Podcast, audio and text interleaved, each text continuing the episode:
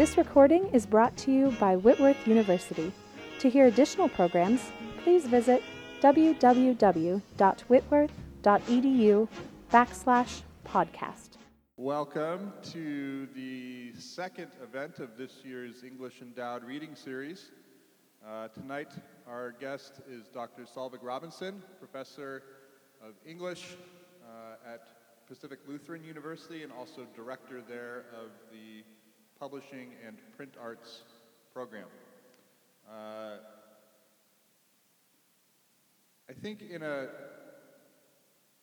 way, Dr. Robinson embodies both the profession of the editor and of the liberal arts professor, in that if you look through her publication record, her activities, you will see someone who is involved at the highest levels of a great many different disparate-seeming endeavors.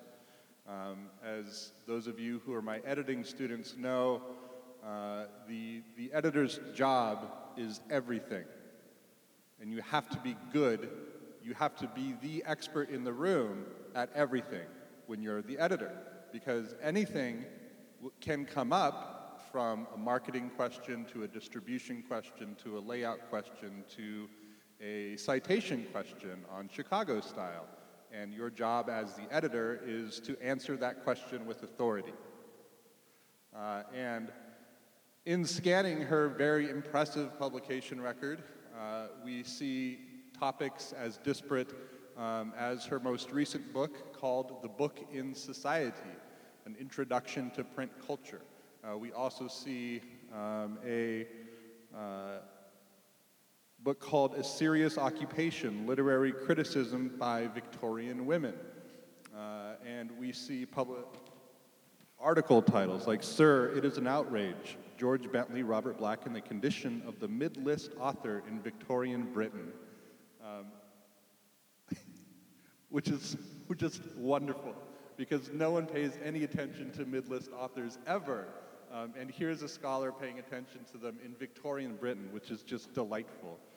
And the other publications in Dr. Robinson's record are equally as diverse and interesting, and in speaking with her, she is wonderfully authoritative and delightfully interesting on very much any topic.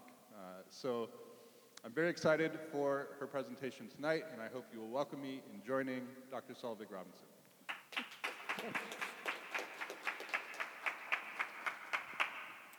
Thank you.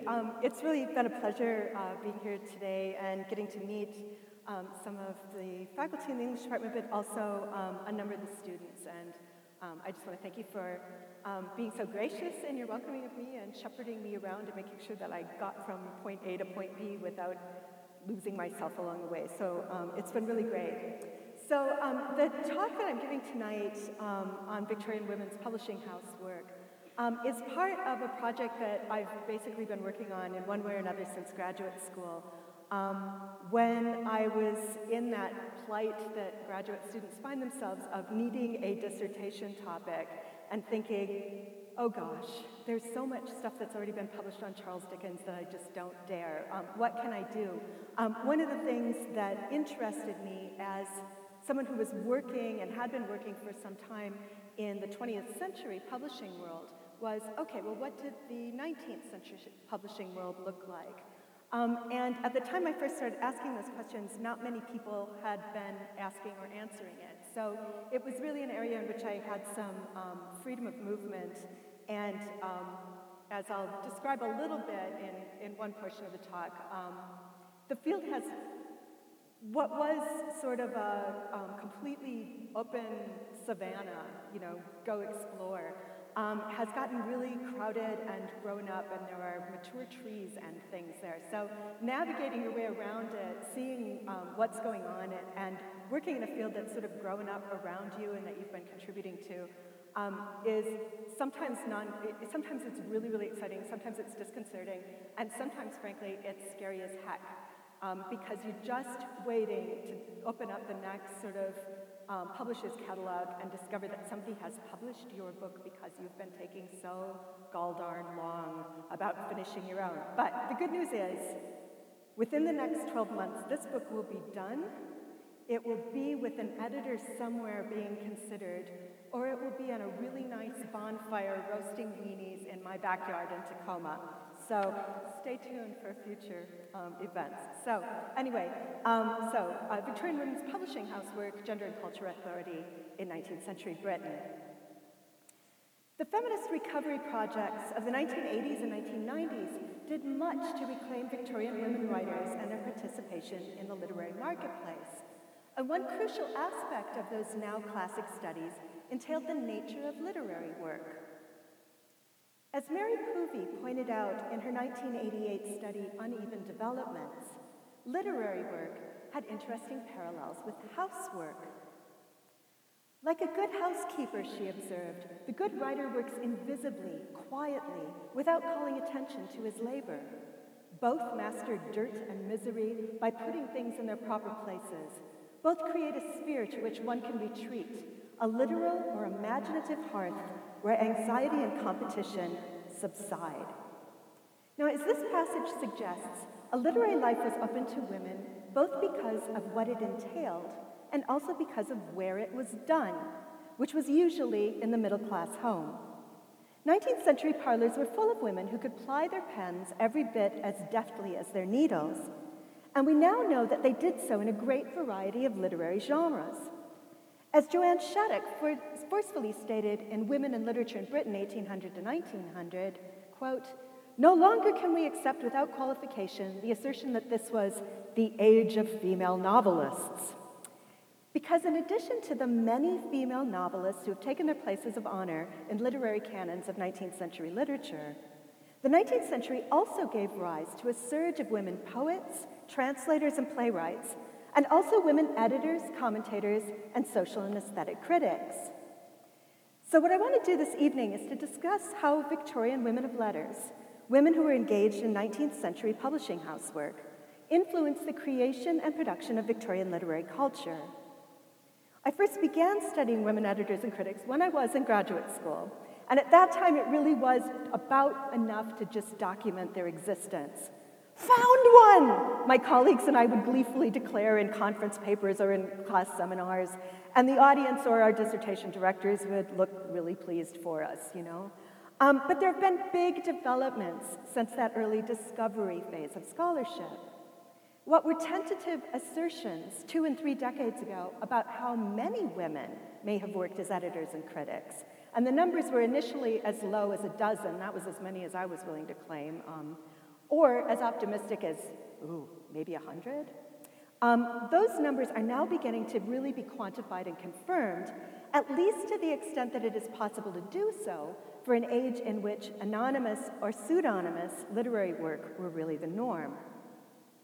The rapid digitization of Victorian periodicals and the compilation of various publishing-related databases are finally making it possible to aggregate details from far-flung scholars and archives, and to confirm that a very significant number of women were engaged at all levels and in all ranges of activity in the Victorian publishing world. Just this summer, my research assistant and I was able to get an undergraduate research assistant, unfortunately about 1 week after the deadline for getting that funded by our university, so I paid for it out of my pocket, but she was so worth it. Allison, thank you.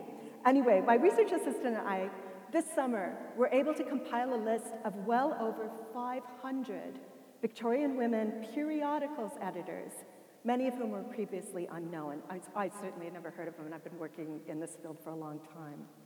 So the numbers are starting to get firm and solid. We're starting to know who these people are. Okay, but to ask the tough question that I frequently ask students when I'm reviewing early drafts of their essays in my classes, so what? What difference does it make that there were so many women editors working in publishing house work in the 19th century? If we didn't know about them, why would it matter? I'd like to suggest that there are 3 main reasons why research on Victorian women of letters is important to our understanding of Victorian literature and culture. And all 3 are bound up with the question of cultural authority. Cultural authority is the ability to impact public perceptions of value in a particular context. According to critic Laura J. Miller, In a literary context, cultural authority is premised on a perceived distinction between good books and mass-market literature, as well as a division between those people who are capable of judging literary standards and the rest of the populace, so everybody else. And this means, in essence, that if we want to properly understand print culture in any time or place, we need to know where the value judgments about good books come from. Victorian editors and critics made important decisions about content and form that shaped what their contemporaries perceived as the norms for various kinds of literary discourse. What's a good novel? What's an essay? What's a poem that's properly put together? And those decisions, in turn, have determined what has come down to us, what we currently read and value from that period. So since their decisions mattered, I'd argue that so do the details about their lives and their work. It's still not fully appreciated, for example, that many of the key decision makers in the Victorian literary marketplace were, in fact, women. And that means that we've been reaching conclusions about how 19th century cultural authority is constituted that are at best incomplete and at worst wildly off base.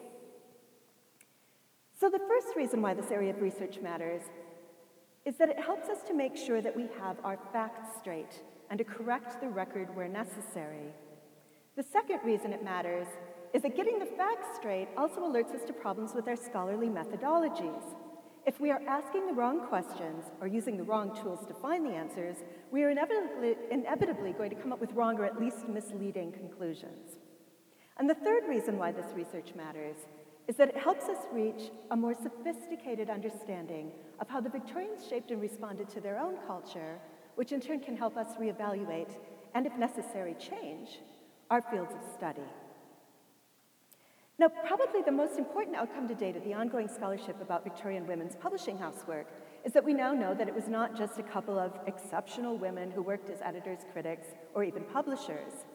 Now, the Victorians themselves granted exceptional status to the two so-called female sages of their age, the novelist George Eliot and the journalist and social theorist Harriet Martineau. The notion of their exceptionalism was sustained by scholars well into the 20th century. But even as Eliot and Martineau were held up as exceptions, their role as cultural authorities was mostly underappreciated, and in some instances, the information disseminated about that aspect of their work was flat out wrong. For example, George Eliot's role at the influential quarterly Westminster Review in the 1850s was often simply presented as a model of how Victorian women used anonymity or pseudonymity to cover their supposedly transgressive professional work. Women are not supposed to be doing this work, so let's cover it up.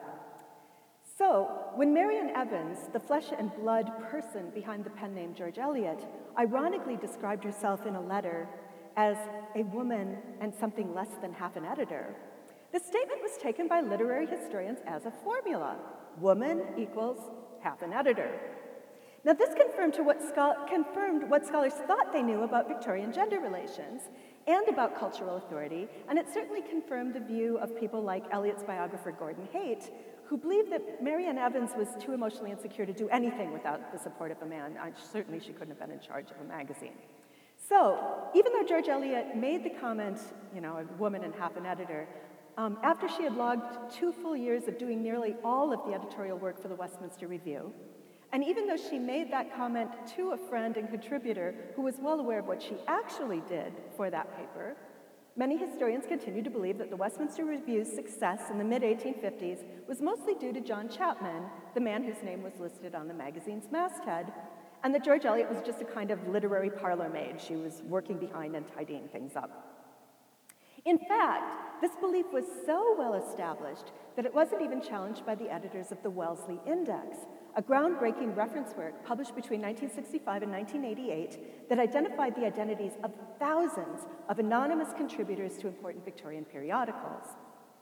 The Wellesley editors largely dismissed Eliot's contributions to the Westminster Review, and so the true extent of Eliot's influence wasn't fully appreciated until a new generation of scholars began re-evaluating the evidence. In 2006, for example, Rosemary Ashton looked more closely at the correspondence between Eliot and the Westminster Review contributor George Combe, and she discovered that Combe had believed that Eliot received a salary for her work on the paper, which actually would have been kind of unusual for the era.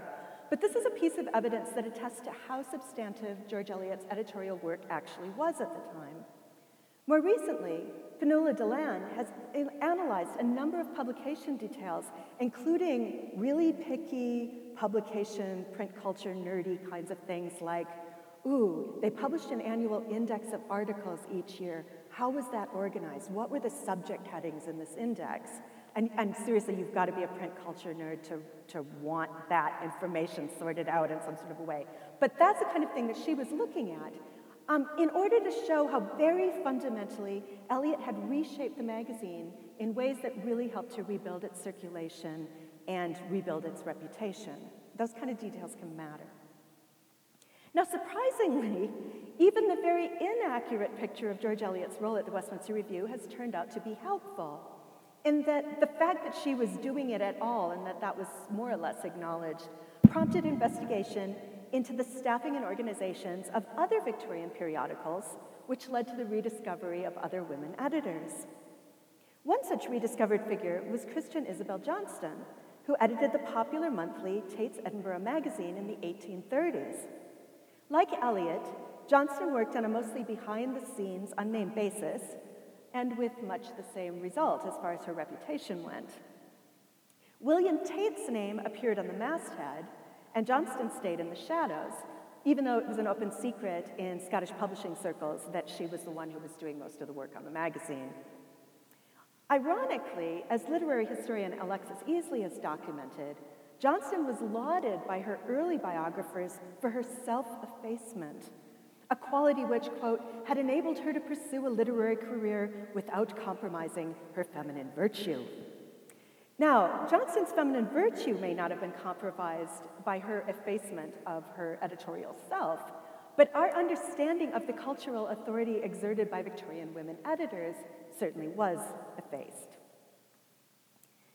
The case of George Eliot also points to the second reason why research into Victorian women's publishing housework matters, and that has to do with problems of methodology.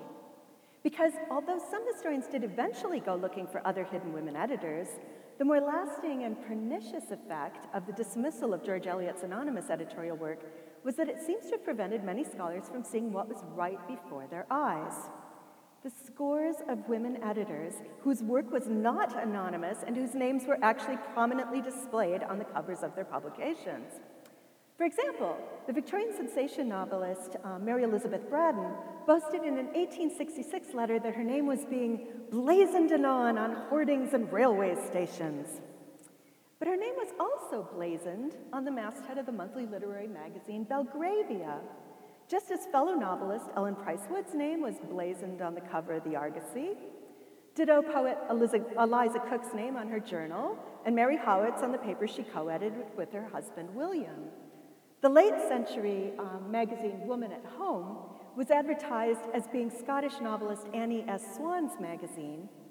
Now, as it turns out, Swan was mostly a figurehead, but Woman at Home was, in fact, edited by editors who were women, first Jane Stoddard and later Alice Head. So, and these are just some cover pages and stuff. You know, there are women's names prominently displayed, but, you know, nobody looked to see them.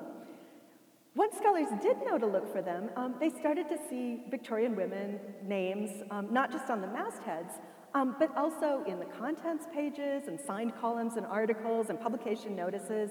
And that's before they began searching into 19th century publishers' archives for unnamed editors and contributors.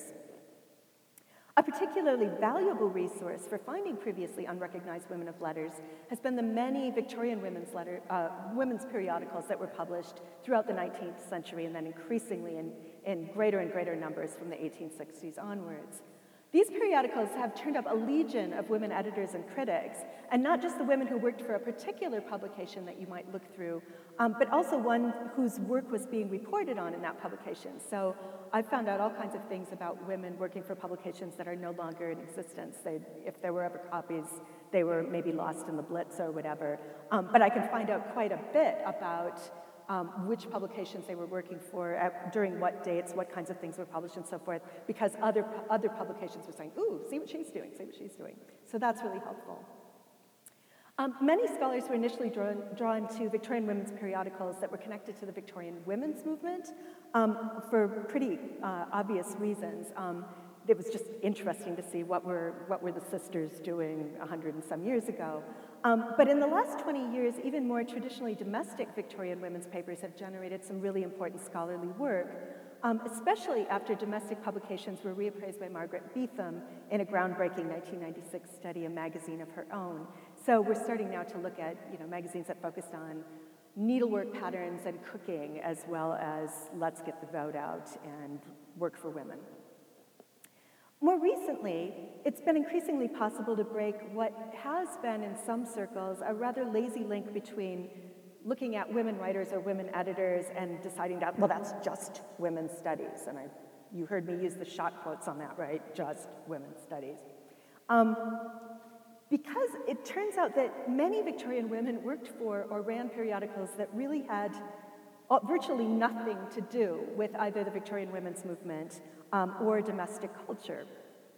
For example, and I think this is a rather striking example, Catherine Impey was the editor-proprietor of a radical political magazine entitled Anti-Caste. This publication was published from 1888 to 1893, and it was dedicated to exposing racial prejudice with the goal of promoting harmony for races internationally. The Anti-Caste was one of the first British periodicals to publish the full horrors of lynching under Jim Crow in the United States.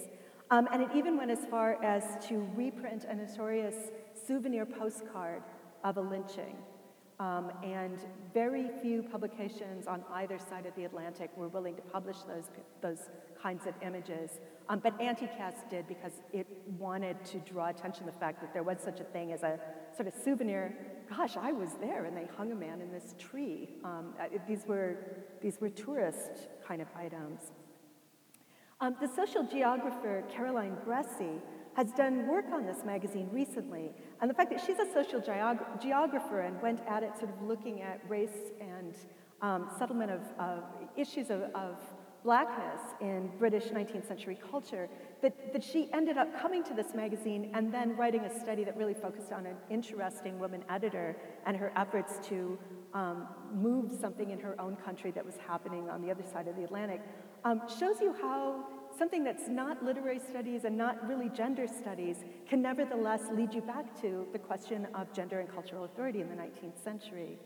And I think what this suggests is that continuing to challenge disciplinary boundaries between women's studies, literary studies, historical studies, print culture studies, whatever, continuing to push and say, well, what can we find out about the world is one way that we can maybe find out more, not just about Victorian women, but about Victorian culture generally, if we sort of take some of our disciplinary blinders off and just follow where some of these explorations lead us.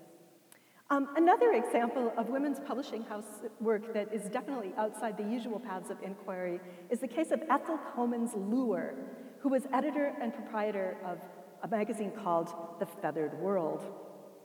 Now, first published in 1889, The Feathered World catered to poultry fanciers, essentially breeders of exotic birds, mostly chickens of one kind or another. Now, there was nothing inherently feminine about raising poultry, and in fact, accounts of 19th century agricultural shows and letters to the editor of The Feathered World and other poultry magazines, and trust me, honey, there are others, and I've read them. These letters suggest that it was actually mostly men, or predominantly men, who bred and exhibited the poultry and who judged the various poultry contests at various agricultural fairs. Believe me, there was nothing literary about this. These magazines are very, very strange. They mostly are full of statistics about egg production, which breeds are good layers. They've got diagrams for building hen houses and quite lavish engravings of the Princess Alexandra's poultry house at the back of her palace in Kensington Park, very strange. So diagrams for incubators, and if you were really lucky, you'd get an issue with an expensive colored print of a prize hen or rooster. Witness that. So these aren't These aren't the kinds of things that people in English departments would generally go looking for, but there's all kinds of really interesting stuff, particularly Ethel Coleman Lewer's editorial columns. These are usually brisk and no-nonsense. She gets really stroppy with people for not following what she'd set up as a kind of pre-PayPal, a 19th century PayPal, that if you wanted to buy birds or eggs from one poultry breeder, you could send the money to the magazine, they'd send the order on when you were sure that you got what it was that you had bargained for and it was in good shape. She would then make sure that the person was paid. It was kind of a cool thing to have set up.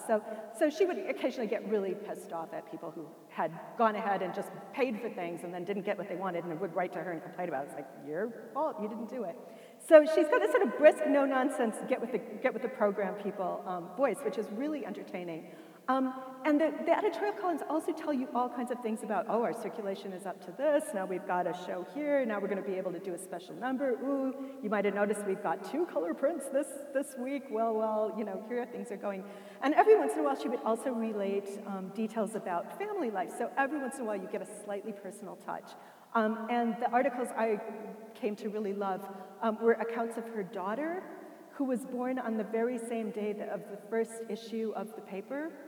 So you can imagine Ethel was rather busy that month. In any event, because the daughter was born the same day, she was nicknamed Featherina. And so on the subsequent years, you can find out about Featherina growing older and going to her first dance, and you know, the whole thing's in there eventually. Now, however odd this publication might seem to us now, it had an extraordinary run of about 50 years. It's still in publication well into the 20th century. And I think it's another example of the kinds of power and influence that women could exercise in quite unexpected parts of the Victorian publishing world. Studies of publications like Anti-Caste and The Feathered World provide us an impetus for reappraising pet notions about just how and where Victorian women were engaged as cultural authorities. So it doesn't have to be housekeeping, it doesn't have to be baby culture, it doesn't have to be getting the vote. You might just go look and see what the paper's about, I don't know, railway engines. Who was putting those out together? And you might be surprised, one of the things that my research assistant and I discovered this summer was that there were a lot of women editors of business directories in small British towns. Somebody had to put out a guide before there was Google so that you would know who was doing what kind of work and where you could find them, what their business hours were and such. And the number of women editors associated with those kinds of very practical publications is really quite surprising. Now, you wouldn't think that that would be where they'd be because that's not domestic, it's business, they're out there. But of course, perhaps as customers of some of these businesses, they were well organized to know who was selling what and where and whether it was good goods. So, going away from these like off-the-wall examples that I've just been talking about, if we return to better-known examples of women of letters, there's also been a real blossoming of scholarship in recent years that takes quite seriously the contributions of women to 19th century culture. For example, the prolific and popular Victorian novelists Margaret Oliphant and Eliza Lynn Linton are a real case in point. In the past decade or so, they've both basically sparked academic mini-industries. There have been so many books put out about them. Both women edited books, but their most important work was as literary and social critics, and their reviews and essays were published in some of the most important publications of the day, especially Blackwood's magazine, Macmillan's magazine, and the Saturday Review. Now, as in the case of George Eliot and Harriet Martineau, those two female sages who were deemed exceptional, the renewed scholarly attention to these better-known Victorian women has had a kind of spillover effect in that it has inspired many other scholars to look at less familiar figures and look at them again and say, oh, what were they really doing? Identifying these women and verifying their contributions has required developing new research tools and strategies, has led to the creation of new databases and resources, and all of these are proving useful not just to the study of print culture, but to a wide variety of disciplines. One such example being run out of Belgium, actually, is at the University of Ghent is putting together a huge database about the women who were working as reviewers for the Athenaeum magazine, which was a really influential reviewing publication, published weekly. Basically, if you put a book out, you wanted it to be at least mentioned in the Athenaeum. Publishers would send everything to them and say something about it. because they were getting such a huge volume of books, they had a huge stable of literary critics. And some of them have been known, but nearly everything was published anonymously, so a lot of it's been mysterious. But this project being worked out at the University of Ghent is identifying hundreds of additional reviewers and attributing hundreds of reviews to, in many cases, women writers who initially we didn't even know were working for them, let alone having this kind of voice. These ongoing inquiries and reappraisals also point to the third reason why research into Victorian women's publishing house is important, publishing house work is important. And that's because it really is helping to reshape a more general understanding of 19th century literature and culture in ways that are, I think, starting to point towards some paradigm shifts. And to focus this last point, I'm going to return to the importance of place as it relates to where literary or publishing house work takes place. Now, research on Victorian women of letters has done much to dismantle a simplistic and overly rigid version of the paradigm of separate spheres. The idea that women's proper place is in the private world of the home and family, while men's proper place is in the public world of government and commerce. The more we've learned about what 19th century women and men actually did and thought, the more we've been able to develop a more nuanced understanding of how the Victorians sized up their own world. This process of creatively reconsidering the separate spheres paradigm has involved what critic Caroline Levine calls a strategic formalism. Levine suggests that flawed but useful concepts like separate spheres don't need to be abandoned, they just need to take their place with other explanatory models or what she calls forms. Forms, she explains, do not only constrain and confine, they are not static and they do not endlessly reproduce the same. Instead, their interaction is dynamic. When they meet, they often generate a radical alterity, an array of unexpected and unintended differences. When rhyming couplets meet nationalism, when the binary form of separate spheres meets the Bildungsroman, their encounters produce a history of unplanned consequences. Levine suggests that the unexpected encounter between forms can even lead to revolutionary new social formations and to a clearer understanding of how those social formations work. So don't throw out the baby with the bathwater, look at it, see what you can do, see how you can understand it properly.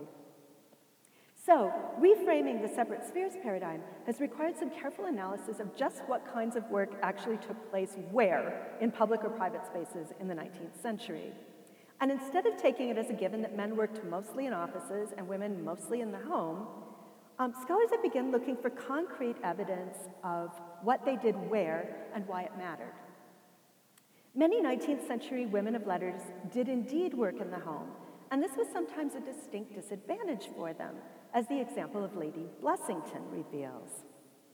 Now, Lady Blessington is probably best known for her editing of a number of literary annuals or books of beauty. These were elegant, expensive volumes of poetry that had lavish illustrations, and they were traditionally given to women at Christmas time or perhaps at the time of an engagement or coming out into society or maybe even when they got married. Now, according to the historians Terence Hogwood and Kitty Ledbetter, Lady Blessington's home-based work environment was not only less convenient, but it was also more expensive than the work environments commanded by her male contemporaries. The men could go knock on doors or conduct business in a London office. They could be out on the street talking to each other, running into each other, wherever they were. But Blessington was confined to her parlor, where she sat writing flattering notes or inviting authors to a reception at her own expense, where they'd be entertained and charmed into contributing to whatever the next book of beauty was. After the Irish potato famine decimated Blessington's family estates, editing literary annuals was her only source of income, so that her editing business that she conducted in her parliament literally kept the parlor going right around her. And when her publisher died bankrupt, she lost everything that she had. So she'd already lost most of her private wealth. She also lost her professional wealth. And she herself died soon after, and it's one of these cautionary tales, did she die because the work dried up? Possibly quite literally, yes, to a large extent she probably did. Lady Blessington's cautionary tale about the potential dangers of homework and literary work may explain why many women who worked from home made Jane Austen-like efforts to conceal the evidence of their professional activities from visitors. And that came even when those visitors had come expressly to see evidence of their literary work. In the late 1880s and early 1890s, the journalist Helen Black interviewed a number of women writers in their own homes for her book, Notable Women Authors of the Day, which was published in 1893. Now, on her visits, Black explained that she expected to see evidence of writing, the manuscripts, the copy, the proofs. But she was often really disappointed because not only did she rarely see such evidence, but the home offices of the women writers were often a lot less prominent and a lot smaller than those of their not particularly noteworthy husbands, brothers, or sons. Now, although these examples may appear to reinforce earlier scholars' ideas about how 19th century women tried to hide their professional activities, there are a wealth of counterexamples that assure us that the picture was actually a lot more complicated. For example, despite the close identification in The Feathered World between Ethel Coleman Lewer's personal and professional lives, she always conducted her magazine, did her editorial work from an office in the Strand, which was at the very heart of the Victorian printing and publishing industries. And she was proud of it. She boasted about the fact that she arrived by 9 each morning, and she remained at her office, quote, just as long as there was any work to be done. So didn't matter when it was, she was there. Now, Rachel Sassoon Beer, who is the editor and owner of the Sunday Times and the Observer newspapers in the 1890s, actually reversed Coleman Lewer's practice of going into the city by instead importing a completely functional newspaper office into her home, which was just off of Hyde Park, complete with a telephone link to Fleet Street. And she's one of the first editors that, in biographies, there are accounts of her having a phone, which is really quite fun. Now, like Rachel Beer, the publisher William Robertson Nichol did nearly all of the work, all of his editorial work for his paper, The British Weekly, from home. But I think quite amusingly, unlike Beer, he intentionally had no telephone because he thought telephones were one of those public space annoyances that he was damned if he was going to have in his home office. So Nichol and his editorial colleagues, who were both men and women, he had a couple of very important female deputies who did a lot of the editorial work. They spent only one morning a week in the newspaper offices on Fleet Street, and all the rest of the time they either met in Nichol's home or they worked in their own homes or clubs. And we also know now that at least one of the notable women authors that Helen Black visited in the 1880s actually managed to fake her out. You know, Helen Black, show me the copy, the proofs. But it turns out that the poet and novelist Jean Ingelow actually rented a separate flat that she used only for her writing, but she invited Helen Black to her home and didn't tell her that she had this writing apartment. So why she didn't tell her, but it, you know, it was a kind of persona, a projection of a persona that was keeping the actuality of her professional work out of the immediate view. Now, ultimately, I think what is important about these descriptions of the spaces in which Victorian women and men of letters performed their publishing housework is not so much the where, but the what. Because whether the work was performed at homes in spaces carved out from domestic activities, or whether it was performed in printing offices into the wee hours of the morning, what mattered was the work itself. And that work retained significantly the same character and value, no matter where it was performed or by whom. Victorian women knew that contemporary gender ideology put some limits on where they could go and what they could do there. Not being included in the staff banquets that were thrown for the contributors really irked Eliza Lynn Linton. She was one of the Saturday Review's leading writers, but she couldn't go to the dinner because it was all cigars and brandy, and women weren't welcome there. But Ethel Coleman Lewer threw her own gala banquets for all the printing and editorial staff of the Feathered World. They all got to go out and party into the night, men and women together. Margaret Oliphant found it really, really annoying that the Blackwood family, her editors, were constantly sort of patronizing her and condescending to her. But on the other hand, anytime she asked them for money, they gave her long-term, mostly interest-free loans, which was sort of a nice perk. So she could play that femininity both ways. Okay, you won't let me do these kinds of things, I'll just borrow money off you, and you won't be a cad enough to ask for interest on it. I'll make this work for me. The fluidity of gender relations then in the 19th century publishing world meant that a number of women were able to exercise real power to shape the content and structure of the publications with which they were associated, and, by extension, Victorian culture itself. And they clearly relished that power. Bessie Rayner Parkes, who was editor of the early feminist paper, The English Woman's Journal, explained in 1864 that if she'd sought outside financing for her paper, she would have been forced to give up the advocacy of any subject which would have entailed a breath of ridicule or any thorough expression of opinion. But by retaining control of the paper, she ensured that her purpose and her plan were honestly conceived and carried out. A generation later, Ada S. Ballin, who was founder and editor of the magazines Baby and Womanhood, boy, those are a trip to read, declared proudly that as her own proprietor, her own publisher, and her own editor, she was able to work the paper according to her own desires, and to this, she said, is due much of its success. And Rachel Beer, the newspaper publisher, described the deep satisfaction she derived from her journalistic work. In journalism, she said, there's a sense of achievement. The work suits me, and I find in it all the compensation I need for whatever trouble it may be. I have the opportunity of giving expression to my beliefs and of influencing public opinion what I believe to be the right direction. All of these women clearly believed that their proper place in Victorian society was where they could exercise cultural authority. And to fully appreciate the nature and consequences of that authority, I think we need to continue to study their lives and their publishing house work. Thanks.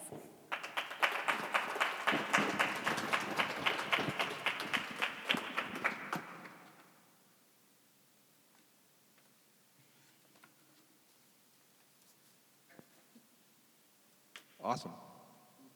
Feathered World. Who knew? Expect a class on this very soon. Chickens are near and dear to my heart, so this is yeah, Jan term. Are there questions? Do we want to ask Dr. Robinson any questions? Yeah, Hannah. But